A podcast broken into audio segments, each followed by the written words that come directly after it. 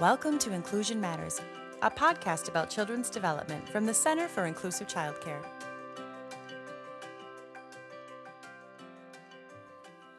Welcome to Inclusion Matters, a podcast of the Center for Inclusive Child Care. I'm Cindy Croft, and I'm here with Priscilla Weigel. And we thought today we would talk about release of information. Mm-hmm. We have previously talked about confidentiality and data privacy, and we thought that release of information is certainly a natural part of both of those topics. And so this is kind of a continuation of that area of conversation. And in the earlier podcast, we did mention, for those that are listening, this will vary from state to state in terms of what is required under your state law, but there is federal law also that specifies what confidentiality and data privacy means. And so we're not giving any kind of legal advice or information here. Certainly go to your state licensor or your county licensor and make sure that what is in your statute is what you're complying with when it comes to your policies that govern your program. But in general, we wanted to give some guidelines and talk about some situations that we've seen where data privacy and release of information were really important and needed to be considered and used as a guide when it came to working with or talking to parents. So probably the first part of this whole conversation when we talk about release of information is something many of you listening may be familiar with, and that's a Tennessen warning. And that generally is a piece of paper that we have parents or others sign when they are enrolling or coming into our program. And the Tennessen really just tells people what they can expect to have released about them. And so the Tennessen really generally must provide information about any data that you collect as a child care program, how it's going to be used. And really that's to safeguard everybody. We don't, and we talked about this in our data privacy podcast. We don't want to just be collecting information just to be collecting it. There needs to be a purpose. And parents need to understand that, because everybody's a little jittery about all of that kind of information that's going out, and they don't know where it's ending up. And that's legitimate. Definitely. And also, we must have a privacy rights notice that contains some components that include the purpose and intended use of the requested data within either our agency or a statewide system. And sometimes we do have to collect information, say, for instance, for the health department. And we need to just let parents know that. They want to know, and that's great. Let them know why we're asking, for instance, about immunizations or some kind of childhood illnesses. Whether the individual may refuse or is legally required to supply the requested information, that's very important, and that's part of the Tennessen. Any known consequences of if they refuse to give us that information. So that, again, is part of your state statute or anything that would be part of your child care regulations. And then also the identity of other persons or entities that are authorized by your state or possibly federal law that will be receiving the data. So it kind of sounds like a lot here, but it's really to protect everybody. So this Tennessen, in terms of release of information, is very important to our child care programs. And it's important to families as well.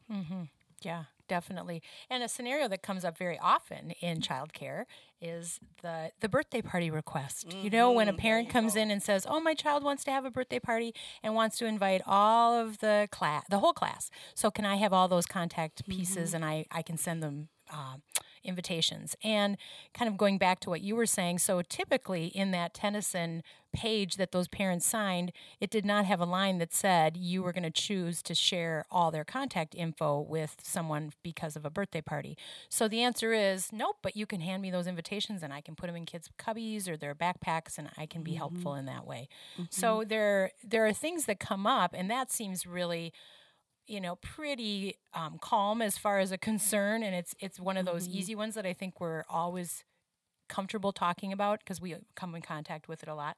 But there are also things that come up that you just really can't say anything about. And so having, again, a pat phrase, how everybody responds is really important. Because when we have parents sign something that is a consent to release information, that document has to include some really important components. Who will release the information? Who will receive the information? So kind of elaborating on what you just talked about, Cindy. And what's the purpose of that? And I think that's all goes to that building the communication and relationship of trust with families. If you're gonna have a policy in your handbook, it needs to be explained why that's there. Mm-hmm. And so just an arbitrary line about you need to do this, but why? Right. Why is that important? Why are we doing this? It's safeguarding you. It's safeguarding other families. It's safeguarding and protecting your child and their information. Also, there's the other piece that needs to be included is the person that will be receiving the services has the right to revoke the consent given. The information being released is protected by the Data Privacy Practices Act. And that the signature of that parent, the parent or the legal guardian is really important, and the date of that signature, because consent expires. If there should be something included in your consent form that says how long this consenting relationship is in going to be open and in practice or that's following. A great point.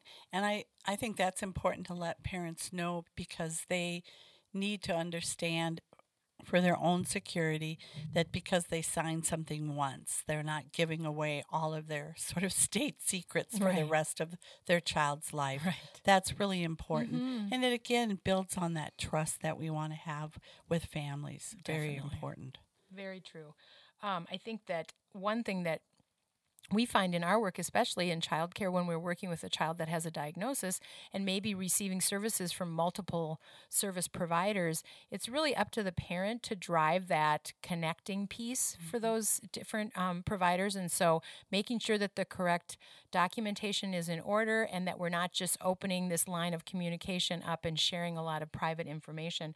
One scenario that can happen a lot if you have children with a special need or a diagnosis in your program, and another parent might be touring and notice the child, if they have a physical characteristic that's noticeable, that's different than maybe some of the other children, they would ask, oh, does that child have Down syndrome? Or does that child have a special need? And so what should your answer be as the provider?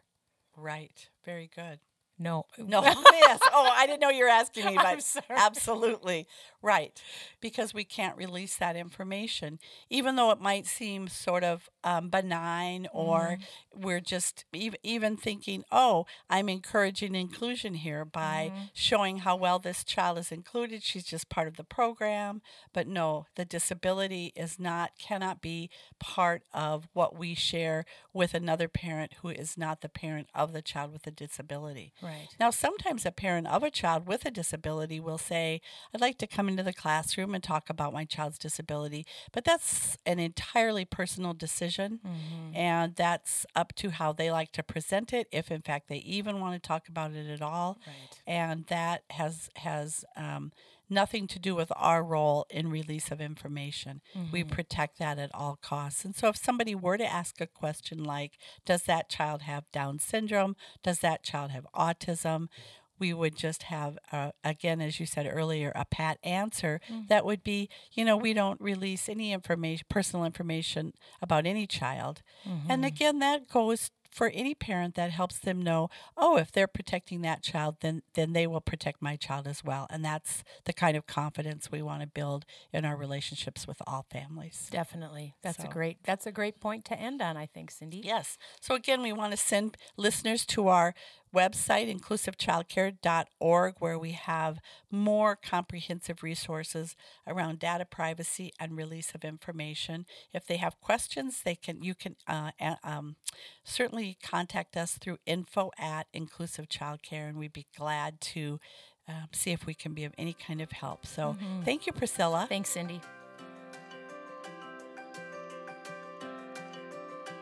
Thanks for listening. For more resources, visit us at inclusivechildcare.org.